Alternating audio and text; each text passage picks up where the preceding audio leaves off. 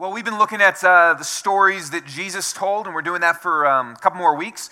And uh, Jesus was a famous storyteller. You've probably heard some of his stories, even if, even if you didn't know they were his the Good Samaritan or the prodigal son. These are some of the ideas that, even just as a culture, we know a lot of the ideas that are from the stories that Jesus told. And, and tonight we're going to look at a story that Jesus tells that has to do with uh, bu- building our lives.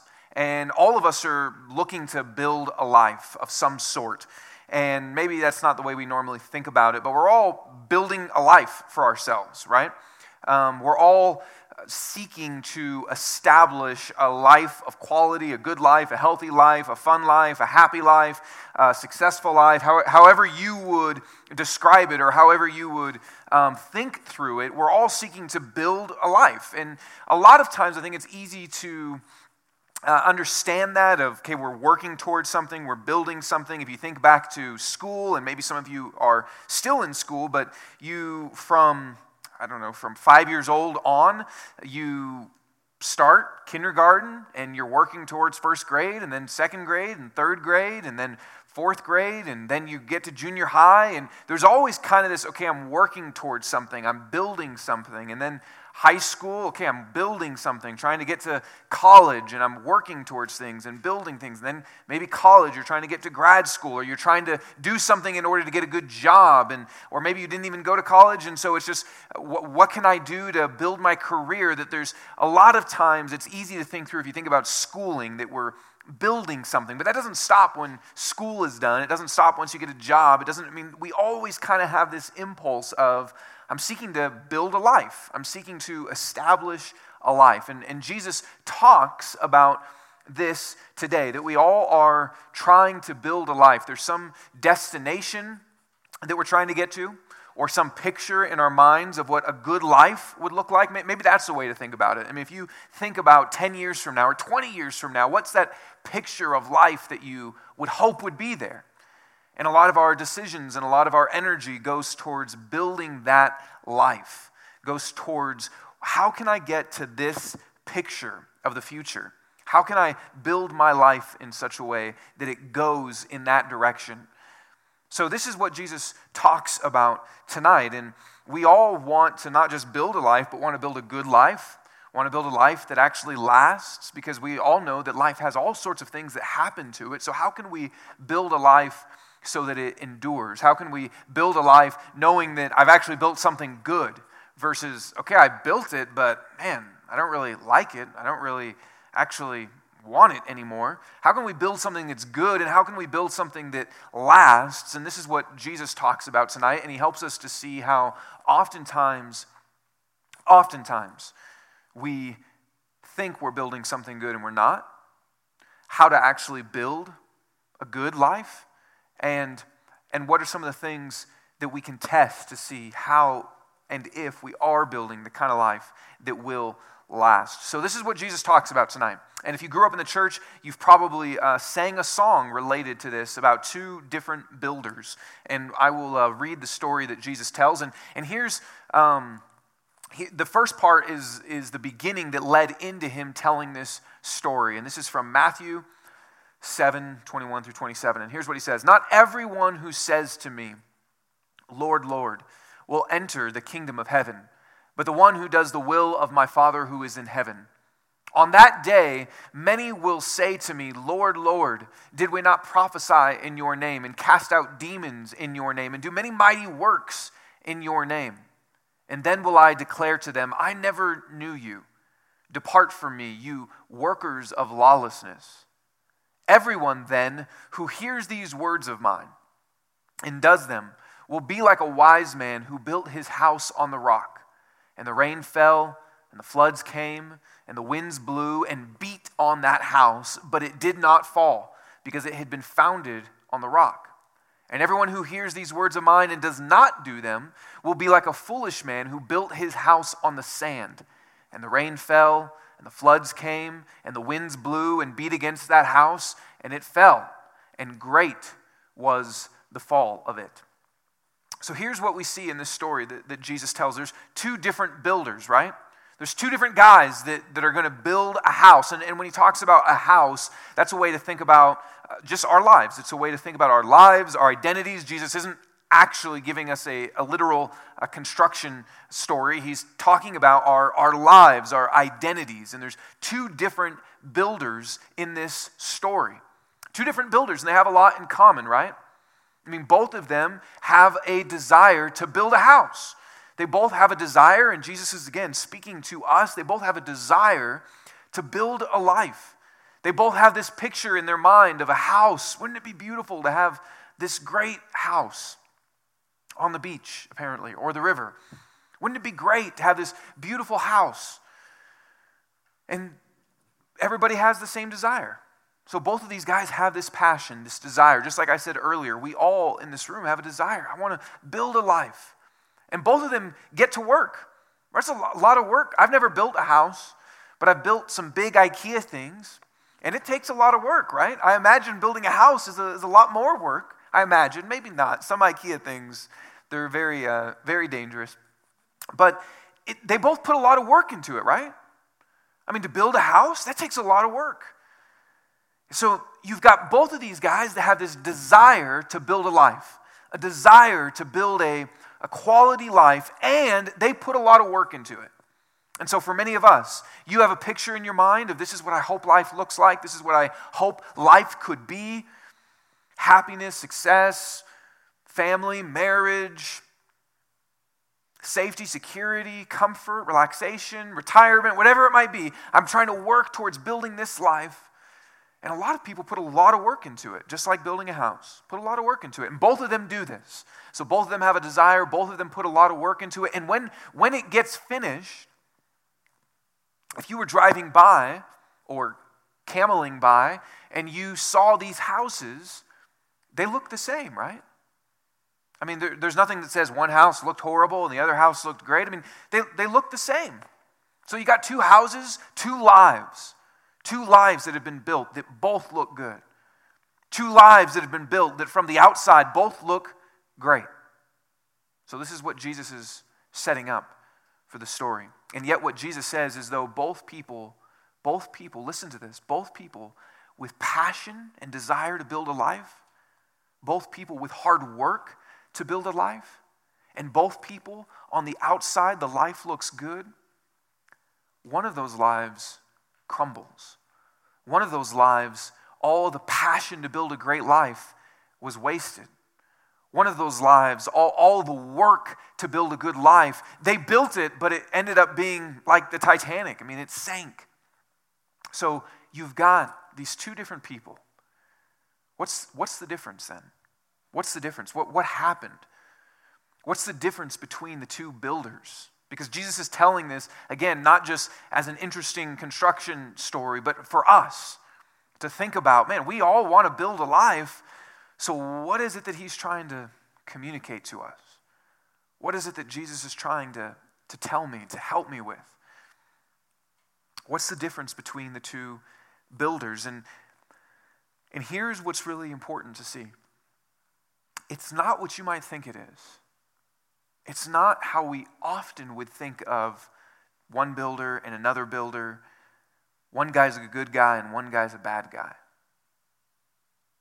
See, this story comes after the paragraph that I read, before it, where Jesus says, Not everyone who says to me, Lord, Lord. See, Jesus doesn't say the, the, the, the builder on the rock, that's the good guy. And the builder on the sand, that's the bad guy. So there's some people that, this, this is what traditional wisdom is. There's some people that live good lives, and there's some people that live bad lives. If you live a bad life, your house is going to crumble. Live a good life, your house is going to be great. But that's not what Jesus is saying.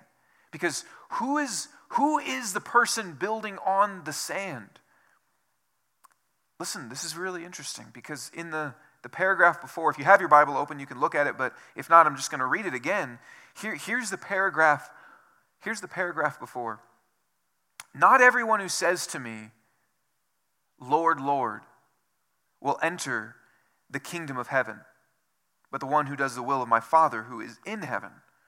On that day, he's talking about the final day, the judgment day. On that day, many will say to me, Lord, Lord, Did we not prophesy in your name and cast out demons in your name and do many mighty works in your name? And then I will declare to them, I never knew you. Depart from me, you workers of lawlessness. So here's what Jesus says there's two groups of people. Two groups of people. The bad group of people, the sand group of people, the sandmen, what, what, what do they do? They come to Jesus and they say, Lord, Lord. So this is interesting, right? Jesus says, You want to know who the bad guys are? Or you want to know who the sand, you want to know the, the house of sand? They're the ones that come to me and say, Lord, Lord. Anytime when you double up the language like that, it means it's a terms of endearment. You know, if you say to someone, um, if I say to my wife, Sarah, Sarah, I mean, that, that means, you know, it's a term of endearment. If my mom says to me, Caleb, Caleb, maybe she's about to pity me or something, but probably it's a term of endearment, right? You, I mean, it's, definitely that's how the language was back then, but even today when we do that, it shows that there's some sort of uh, endearment. Jesus on the cross cries out to God and says, "My God, my God!" Like there's there's there's double language. So these people come to Jesus and they they say, "Lord, Lord." So there's this terms of endearment. And, and what else? They come to him and what do they say? They say, Hey, didn't we didn't we cast out demons? Didn't we do many mighty works in your name? Didn't we prophesy in your name? I mean, what is all that? They're saying, didn't we do all the good things? Didn't we do ministry? Didn't, I mean, so, I mean, to me, that's an impressive resume. Didn't we do mighty works, prophesy, and casting out demons? Right? Like, anyone cast out a demon this weekend? Don't, don't raise your hand, but I mean, anyone prophesy this weekend? Anyone do mighty works this weekend? I mean, maybe you did, and that's great. And these guys, that's what they did.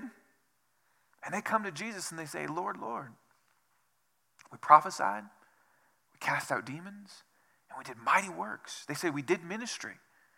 We did ministry. And we know you're the Lord. You're the Lord, Lord. Better than just being the Lord, right? So that's what they say. That's what they come to him and say. And then Jesus says, But this is what I say to you then. This is like building your house on the sand. So what is going on? Because doesn't that seem like that's building your house on the rock?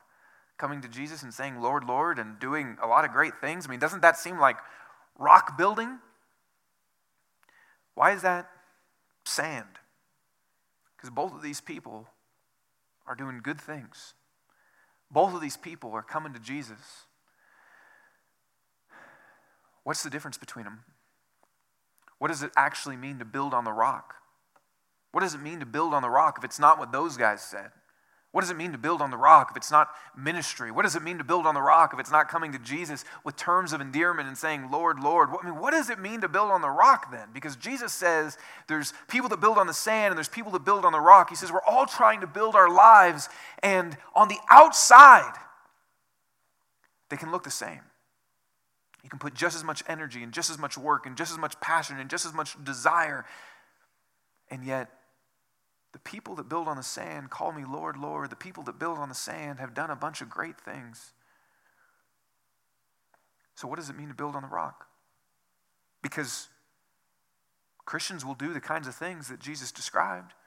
I mean, a good Christian will do ministry. A good Christian will come to Jesus and call him Lord, Lord, right? So Jesus isn't saying those are bad things. Don't call me Lord, Lord. So what does it mean then? What does it mean to, to build on the rock? And here's what Jesus says He says, Everyone who hears these words of mine and does them will be like a wise man who built his house on the rock. So Jesus says, This is what it means to build your house on the rock. Everyone who hears these words of mine and does them. Everyone who hears these words of mine and does them. But, but what does that mean? What does it mean to, because don't you think that those guys, I mean, they said, we, we did what you said. We believe you're the Lord, Lord. We believe you're the Lord, Lord. I don't know how they said it, okay? We believe you're the Lord. And we did these things. We did what you said. So Jesus says that the wise man is the one that hears his words and does them. But I got to think, those guys, they think that they did what he said, right? So, what does it mean to, when Jesus says, everyone who hears these words of mine and does them will be like a wise man who built his house on the rock? What does it mean to hear his words and do them? What does that mean? Because maybe it's not as simple as, as it first looks, since those people would have said, Yeah, we, we did them. That's what they come to him and say. We did what you said. So it has to mean something beyond just that.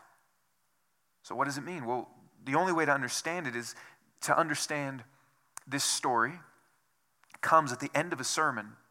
So, if you've uh, been around the church or maybe even just heard about Jesus, um, this comes from his most famous sermon called the Sermon on the Mount. It starts in Matthew chapter 5 and, and it goes a couple chapters. And so, this is a whole sermon that Jesus does. And then, the very end of it, he tells this story. And the whole sermon is really about two different types of doing. So, Jesus says this, okay? Whoever hears my words and does them is like the one that builds his house on the rock. And yet, he also says that people that do what I say can be like people that are building their house on the sand. But see, the whole sermon that he just gave is about two different kinds of doing. Two different kinds of doing. There's two different ways to do, to hear Jesus' words and do them. See, in the Sermon on the Mount, we see that Jesus says things like, uh, you have heard that it was said, do not commit adultery. So that's a kind of doing, right? You have heard that it was said, do not cheat on your spouse. You have heard that it was said, be faithful to your spouse. And so some people would come to Jesus and say, okay, I did it. Done. I mean, that's, you know, that might be a little difficult to do, but it's doable, right? Like you can go, okay, don't cheat on my spouse. But then Jesus says this He says, You've heard it was said, don't don't commit adultery. But I say to you, whoever lusts, whoever has a desire for another woman, whoever looks longingly at another woman, I say to you, they're guilty. See, now that drops it deeper, right? Or Jesus says this He says, Many of you, many of you, people think you're really loving people.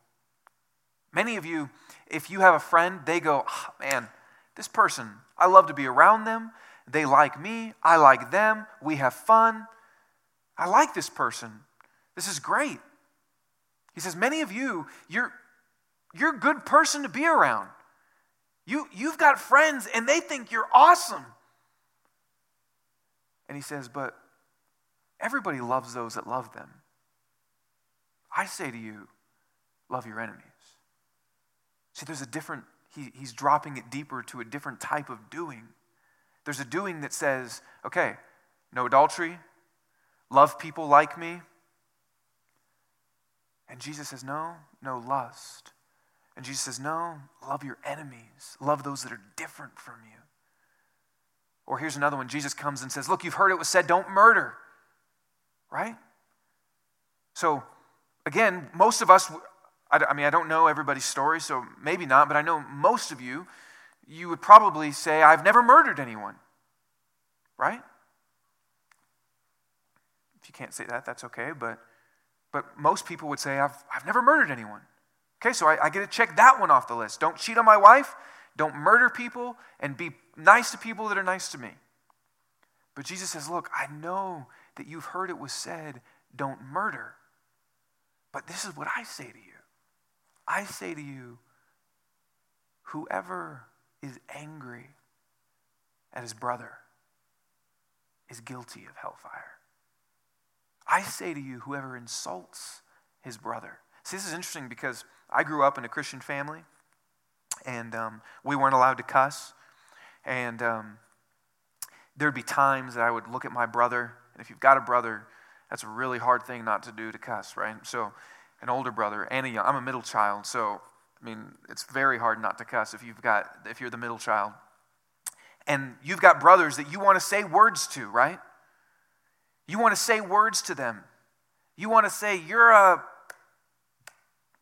something. Okay? And instead, because you're a good Christian, you say, You're a jerk.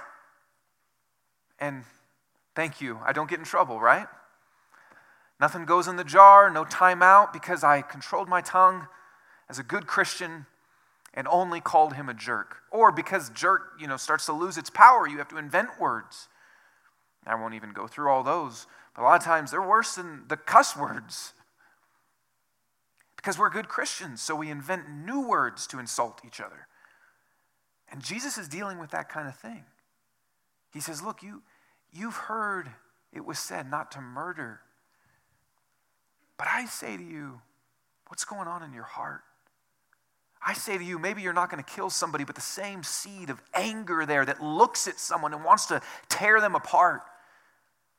I say to you, not just don't murder, but that same seed of you that if you could absolutely get away with it, but instead just insults, that is what I'm looking at. See, over and over again in, these, in this most famous sermon of Jesus, he's talking about two different kinds of doing. He even talks about people that give to the poor and people that pray. See, there's people that pray, and he says, Look, you pray. You go all out in your prayers. But why do you do them? To be seen? You want people to see you. You want people to go, Man, that guy knows how to pray. Man, that person is so spiritually mature. He says, There's some of you that, that give to the poor, which is great, right? Like Jesus is not against giving to the poor. He says, Some of you give to the poor. You do it. You give to the poor, and when you do it, you come with trumpets. That way you can be seen. That way people look at you and go, You are respectable, you are mature, you are godly, and they say, Yes, I'm doing this. Sorry, that's the best I could do. Say, Yes, I'm doing this to be an example. I'm doing this to be an example, which means I'm doing this so that you would all would see me and know how great I am. And so Jesus says, yes, giving to the poor is good, and yes, praying is good, but you're doing them to be seen. You're doing them for credit. You're doing them for honor. You're doing them for glory.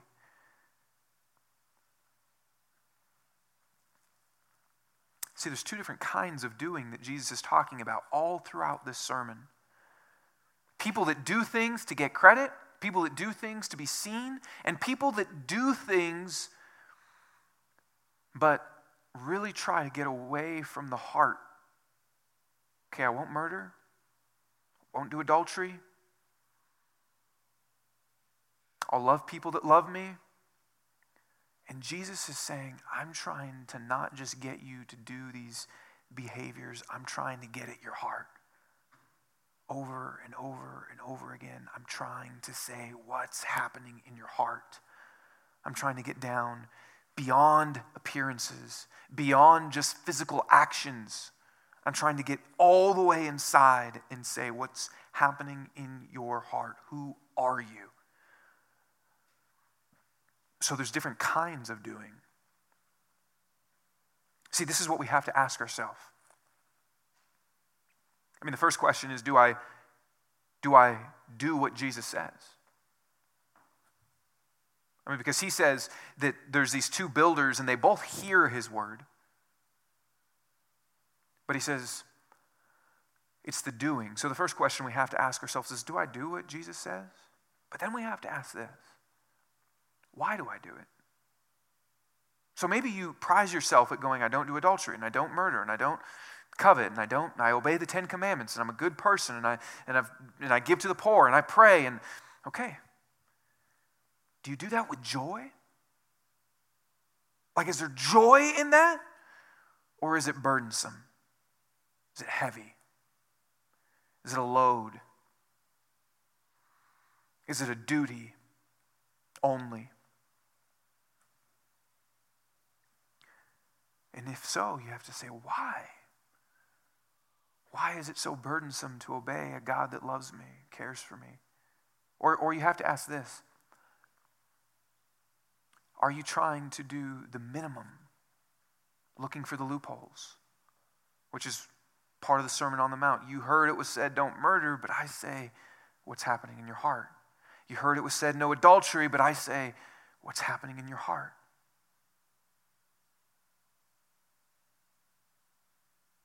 You heard it was said, don't cuss, but I say, don't call your brother a freaking jerk with anger in your eyes. See, it's a heart. What's going on in the heart? So we have to ask ourselves okay, not just am I doing what Jesus says kind of on the surface, but is am I looking for loopholes or am I trying to do what Jesus says? You see, there's a different posture from, okay, so do I am I good? Like, I mean, here's the thing when you do your taxes, you are trying to get away with the minimum, right? I mean, there's whole programs and Pete, get your billions back, America, right? There's whole things to how can I give as little as possible? Where's the loopholes? What's the, you know, within all legality, how can I give as little as possible? And that's okay with taxes. But if we have that approach to God, Jesus says, What's going on in your heart? That that's how we're relating. What's going on in your heart that when I speak and say, don't do, don't, don't commit adultery, that you go, sweet. As long as I don't sleep with another man or another woman, I'm good. And Jesus goes, No, that's not what I'm talking about. I'm talking about something so much deeper than that. So we have to ask ourselves that. Do, do, I, do I actually listen to what Jesus says? Do I obey what Jesus says? Is it joyful? Am I just trying to do the minimum? Or am I actually trying to say, how can I, how can I obey? That's a different question, right? How can I obey him? We have to ask ourselves that. And, and we have to ask ourselves, do I only do what I like? See, another way that we don't do what Jesus says is he speaks things and we go, okay, I like chapter 5, but not chapter 6.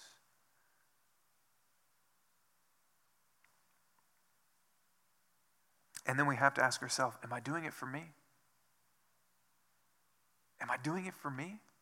Am I praying and giving to the poor and being a good Christian for me? Am I doing it to be seen? Am I doing it so people respect me? Am I doing it so people applaud me? Am I doing it so life goes well for me? Am I doing it for me? It's a good question to ask, right? See, Jesus says there's two kinds of doing. The sandman and the rock man are not the good people and the bad people. I mean, he's, he's talking to people that are both in some way doing what he says. But he says there's a deeper kind of doing. So here, here's, here's what I'm saying. Here's what Jesus is saying. It's not just hearing. Okay, that's the first thing. A lot of people think, yeah, I'm a good Christian, I'm a faithful Christian, I'm a mature Christian because I've heard a lot of stuff. I've read books, I go to church and listen to sermons, I, I've heard a lot. Jesus says, it's not just hearing, it's doing. But then he says, it's not just doing, it's a particular kind of doing. And it's not even just a kind of doing, like, okay, I got to do more. It's a kind of doing that is coming to Jesus and saying, My whole life is yours. Like, my life belongs to you. You're your king, and I trust you, and I love you. And that's why Jesus, when he connects it, see, this is interesting. I'll read this again. It says, Not everyone who says to me, Lord, Lord, will enter the kingdom of heaven, but the one who does the will of my Father. So he says, Not everyone that just comes to me and says, Lord, Lord, but only the one that does the will of my Father. But then, but then when you go down, he says, Lord, Lord, did, did we all not prophesy in your name and cast out demons in your name and do many mighty works in your name? And then I will to declare to them, I never knew you. Depart from me, you workers of lawlessness. See, Jesus connects doing the will of my Father with, I never knew you. Because there's a kind of doing that's not just this superficial, surface level doing. There's a kind of doing that's a doing that is so much, you are the king, command me, my life is yours, that it's, it's more than a doing, it's a knowing. And that's why what, what Jesus says to them at the end is, I, I don't even know who you are. He doesn't say to them, hey, you didn't do enough. He says, I don't know you. I don't know you. Because there's a kind of doing that reveals that there's a relationship with Jesus where he is not just the guy we're taking kind of, he's not just the tax, he's not just the government, but he's, he's a savior, he's the king that we're in relationship with where we, where we say, I want to do whatever you say, my life is yours. So he would say, Yeah, you've done the will of my Father, and yeah, I know you.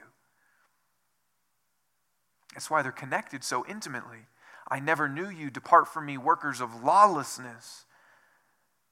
See, they're connected. There's a kind of doing that is from the heart that says, I know you. I know you, and so I want to do whatever you say. My life belongs to you. So, how do we know? How do we know? How do we know what our foundation is? Jesus says that there's the sand foundation and the rock foundation. And how do we know? Because on the outside, they both appear good, right? You got two houses that have been built, two builders that passionately were trying to build a life, and this is us. We're trying to build a life. How do we know what our foundation is? How do we know? How do we know if our foundation is sand? Or how do we know if our foundation is rock? How do we know if we have a foundation that's actually a wise foundation or a foolish foundation? And here's what Jesus says we don't know until difficulty happens. We don't know until things get hard, until rain, floods, and wind come. So you got these two beautiful houses, right? But it's not until the rain starts pouring and the hail starts coming and the flood starts crashing and the wind starts shattering things. It's not until then that you know what kind of, found, what kind of foundation do I have?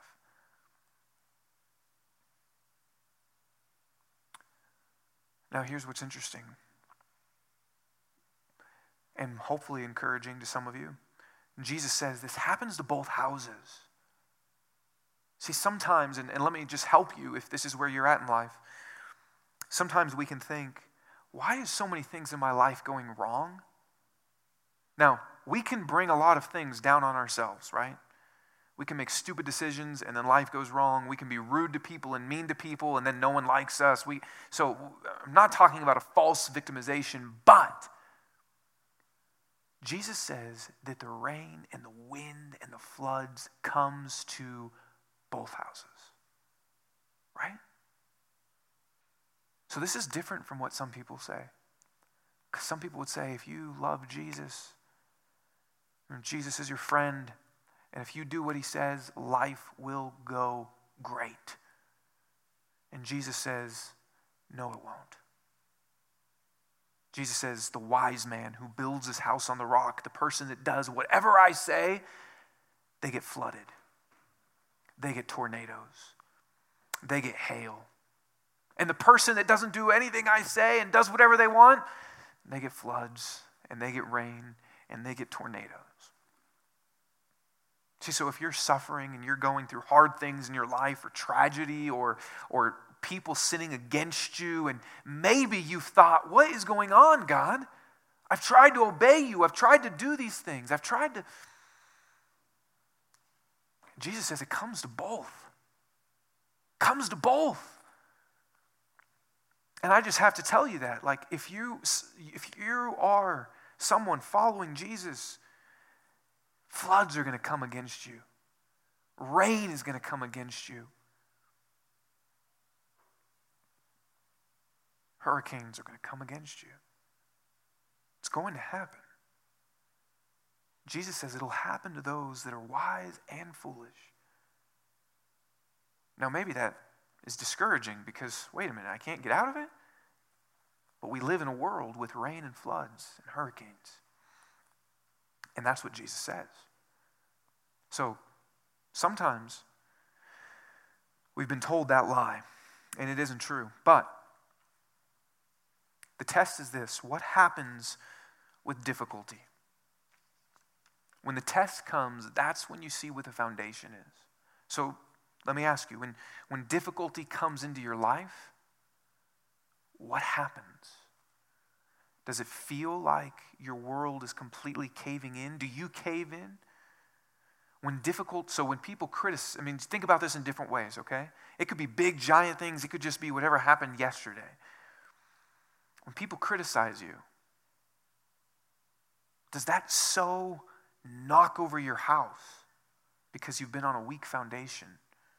When the life you're trying to build, okay, whatever that means for you, the job you're trying to have, the spouse you're trying to have, the friends you're trying to have, the, the, um, the happiness just in general you're trying to have, when, when you're trying to have that and then something threatens that, something comes against that, what happens? Does everything crumble? Do you do you just get destroyed? Do you then turn away from God? What happens when things don't go how you're trying to make them go? What happens when things don't go the way you hoped they would go? The life that you're building, all of a sudden, it seems like everything's attacking it. See, because you've built this house, right? And now you're standing. So think about this. You've spent a lot of energy, time, and money building this house, and now you're sitting in it, and you look out the window, and there's a flood coming. So everything you've built is being threatened. What happens when what you're trying to build in life gets threatened? What happens? Is it deep sorrow, despair, anger, complaining, negativity? I'm going to do it my own way. If so, Jesus says that's the test that helps you know what the foundation's on. That's the test that helps you know what the foundation is on. And so here's, here's, here's what I would say to you. If, it, if the winds and the rain and the, the floods have come against you, and you go, This is hard, but my house is standing, here's what you found to be true Jesus is faithful. Because you spent time building your foundation on Him, and then you go, Yeah, life has been hard and it's been difficult, and suffering has come my way, or people have come against me, but you know what? I'm standing. And so, if that's where you are, if that's what you've, maybe you're there now, or maybe you've experienced that in the past, it's, it's, it's actually a really cool experience because you go, Oh my, wow, He came through. I can, I, my house it's still standing. He's a strong foundation. There's a hymn about Jesus in times of suffering called How Firm a Foundation. Because you've seen, well, I, the winds came and Jesus, he's strong and this was a good foundation. So that's where you're at, man. I would just encourage you. Isn't, isn't that great that he's proved himself to you? But if you look at life and you feel the winds and you feel the rains, or, or when that happens, either on a big scale or, like I said, just whatever happened this weekend and stuff was threatening the life you're building, or the day, I mean, you know, think about it even in smaller terms the day you were trying to build, the week you were trying to build, when, when things came against it. If it crumbled, here's, here's what you should do. You should go, ah, my foundation, it's been on sand. It's been on sand. And, and you know, may, maybe the whole thing is on sand, but, but maybe it's this room of the house is on sand, you know? Because there's parts of our life where it feels like, whoa, it fell through right there. What was going on? Because the winds come and the rain comes and the floods come. And if you see, wait a minute, feels like everything's crumbling. Don't just don't let that just lead you into more despair. Go, oh man, I've been building on sand. I've been building on sand. Maybe even I've thought I was building on rock because I'm doing what you said. I'm not committing adultery. I'm not murdering anyone. I'm building on the rock. Oh, no, it's been, it's been this superficial, how can I get by? It's been this joyless duty. It hasn't been, I'm giving you my life. My heart is yours from the inside out. So when you feel those things coming at you, here's the thing this is just a short little story, right? So the guy in the story, he doesn't have a chance. Comes, boom, gone, right?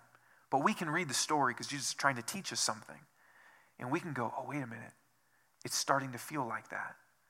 So I can use that as a diagnostic to go, God, help me instead. I need my foundation on you. I need my foundation on you, and I've built it on other things. I've built it even on a, a doing that is a, a fake doing, a doing that's for me or joyless or just burdensome. How do we know what our foundation is on? Because both appear good. We only know when the test comes, right? When tragedy, when difficulty, when, when unexpected things come. That's when we know. And we can use that to either go, man, Jesus is a good foundation, thank you. Or we can use it and go, man, I've got sand everywhere. Finally, is this how can we build this foundation? Because if you're not a Christian, or maybe just not even sure what you believe, we're all trying to build a life, right? And we all want a life that lasts, that endures. I mean, that, that, that, that, um, that metaphor of a house that can survive anything, I mean, everybody wants that, right? I mean, that's not a, a Jesus idea. Everyone wants a house that can last no matter what comes against it. That's something we all long for, that's something we all desire to have. We all desire to build a life and to have it be quality and to have it be able to endure the hard times. I mean, that's, that's something everybody wants. And often, whether you're a Christian or not a Christian, we, we can have a belief in God, but it's not really the foundation. Even as Christians, we can do things Jesus says and, um, you know, come to church and give to the poor and pray and do some of the things, but it's not really the foundation. So, how do we build a foundation? Because it's something that we all want something we all want. And Jesus, you know, it's interesting because everybody thinks Jesus is such a nice guy today. You know, people think, man, Jesus is so nice. But all of his stories are really offensive. They're all really offensive. For, I mean, he, he does it to offend, to help challenge us. To, I mean, all of his stories are meant to reorient us, to think about things differently. Because, so, you know, in some kind of like romantic movie type things, either the boyfriend or the girlfriend, they will do something. So they, so they start dating, okay? Bear with me. They start dating, and then um, they're getting close, and then one of them is like, I'm going to start doing a bunch of bad things. Because why, why do they do that? They do it because they, they want to tell the other person, I'm not right for you. See? You know, so they, they try to like intentionally sabotage it. Have you seen these movies? It's like every movie, right? So they intentionally sabotage it uh, that way that you know the other person sees how bad they are. That way they would they will leave them. That's what Jesus does. Okay, so people start to like Jesus and they're like interested. And so then he's like, okay, I'm going to tell you a story. You, you get ready. Here it comes. You're building on your house on sand. I mean, think about what Jesus says here. I want to show you the offensiveness of what he says, because he says everything else that you would build your life on, it's as stupid as someone building a house on sand. Look, this wasn't a popular idea. There wasn't people that actually built their houses on rock and some that built their houses on sand, right? I mean, that wasn't like, oh yeah, I think I'm going to build my house on the sand. That Jesus wasn't contrasting two real groups of people. He's saying it would be so stupid for you not to listen to me that it would be like building your house on the sand of the foolish man. I mean, that's what the guy's name is, right? So he's saying it would be so dumb for you to build your life on anything else except for me. So dumb, like building your house on sand. So, so here's my point Jesus is really offensive. He's really offensive. But why? Why would he be so offensive? Why would he be so rude to call anything else that we would make a foundation for a, for a life? Books and opinions and just uh, intuition. Why would he say all of that is as dumb as building on sand? Why, I mean, why is he trying to offend so much? Why? Because he wants you to have a strong foundation. Because he loves us. I mean, you got to see that. Like, don't hear this story and go, all right, Jesus just wants me to do what he says. Like, look at, look at what he's saying. He's saying, wind's going to come, and rain's going to come, and flood's going to come, and I want your life to stand. It's all going to come, and I want your life to stand. It's all going to come against you, and I want you. I, so I want your marriage to last. And I want your family to last. And I want your joy to last. And I want, I want your, your, your peace to last. I mean, you got to picture Jesus saying, anywhere else you would look, it's going to crumble. But listen to me. He's compelled. I mean, you envision these two guys getting ready to build their lives, build their houses, and, and then this architect comes up and he says, Guys, build it on the rock.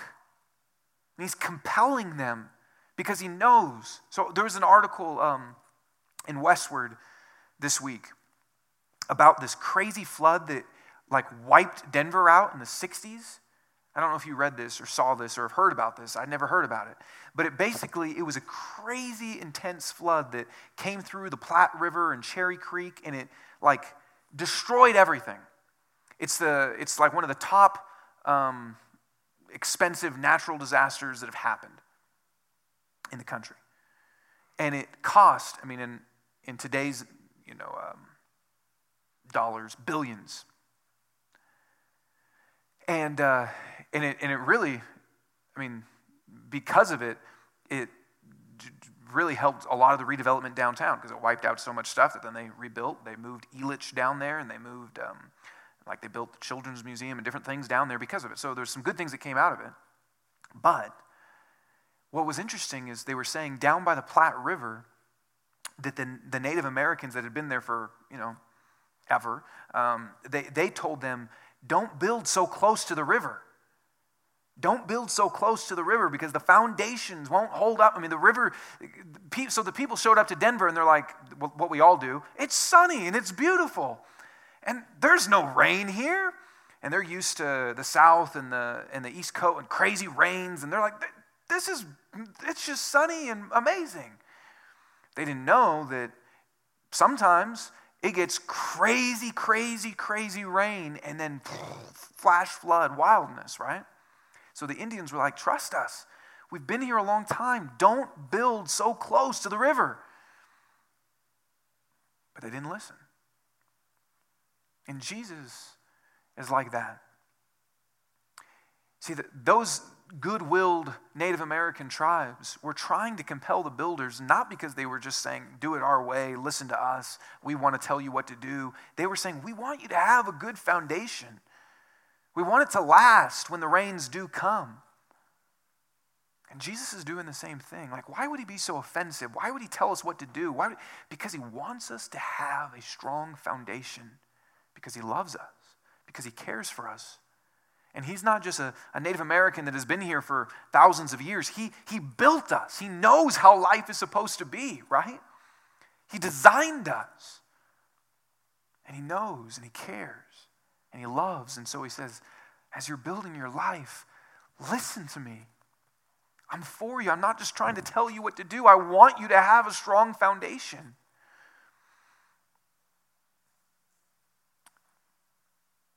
So we just have to ask will we listen to him? And we always listen to those whose voices we believe have authority. and know what they're talking about. Right? Like, there's sometimes that you get an argument with someone because you think they might know a little bit and you know a little bit, and you both have, you know, some give and take. But if you really believe, I don't know anything. Like, I went rock climbing once, and I listened to every word that person said because I did not want to die. Okay? And I was hooked into a little paper clip at the top of the rock, and it was horrible. But I listened to everything he said. Every word was gold to me. But if you and me are talking about how to move a, a heavy object or something, you know, whenever you move things, at least guys, you know, you're moving something down the stairs or how do we get it around this corner, you're going to give your opinion. I'm going to give my opinion. We'll try it your way, then we'll try it my way. It'll be back and forth give and take because you're not the moving expert that all life hinges upon. But that's often how we treat God still. Like, okay, you tell me a little bit of things, I'll listen to this. Okay, I'll give you this opinion, this advice. Okay. But if we really believe, I have no idea what I'm doing and you designed life then we go, So tell me what to do. And I want to do it because I know it's good for me, because you want me to have a foundation. And that's what Jesus is saying.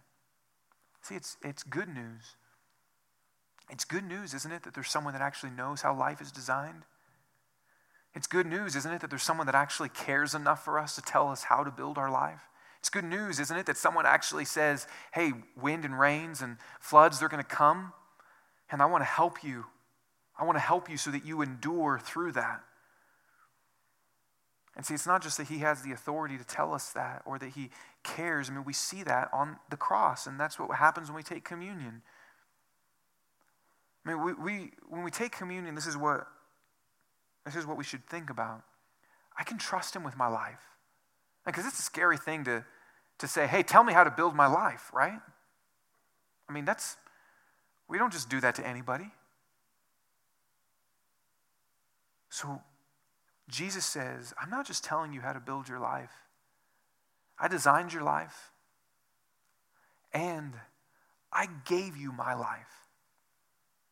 See, we can trust Jesus to know what we should do to build our life because he said, I'm giving you my life. So, this is the gospel. The gospel is that we, we don't deserve Jesus at all, that we've all sinned and deserve death deserve the rain and the floods and the wind to come and just destroy us and wipe us out. But the gospel is that Jesus said, instead of you getting what you deserve, I'm going to go in your place. My life for your life, my death instead of your death. And I forgive you, and I love you, and I give you grace. Which means then we go, if he would give me his own life, can't I trust him to give him my life and say, obviously you love me. I want to know how you want me to build this thing. I mean, that's really good news to know that someone cares enough for you that they would say, I want to help you build your life. And so when you take communion, remember that. Remember how loving, how gracious Jesus is that He doesn't just tell you how to build your life, but He gave you His life. He gave you His life. He gave us His life, though we didn't deserve it. And therefore, we can entrust Him with our lives. And then build our lives on a foundation that says, You're my king. I want to live whatever you say because you're good and you love me and you care for me. Let me pray for us. God, thank you. Thank you that you would give us your life. Thank you that you would send Jesus to us. God, thank you that, um, that you love us enough to, to call us back to you over and over and over again. And Father, um, I know that winds and floods and rains will come to every person in this room, and you've told us they will. And some may be feeling that right now. They may be feeling the breeze in their hair, and they be, may be feeling the water rising. And they may be feeling all sorts of storms. And God, I ask that you would use those things to either encourage us to know that you are who you say you are and we've been able to last because of you as a foundation, or God, that you would use it to help us see where we've been building on sand. But thank you, God, that you're so gracious that you don't say, ha ha, you've been building on sand, but that you say, yeah, and that's why I died for you. I died for you because you build your life on all sorts of other things instead of me. And you call us back because you love us, because you're the one that is the author of life, that built us, that wants good for us. So, Lord, help us to see that. Help us to see that you're not trying to take from us, but you're trying to build us. You're not trying to steal from us, but you're trying to give to us life itself. Help us to see that, the good news. And help us, even as we sing, for those truths to go deeper into our hearts. You are the only foundation, Lord Jesus. In your name we pray.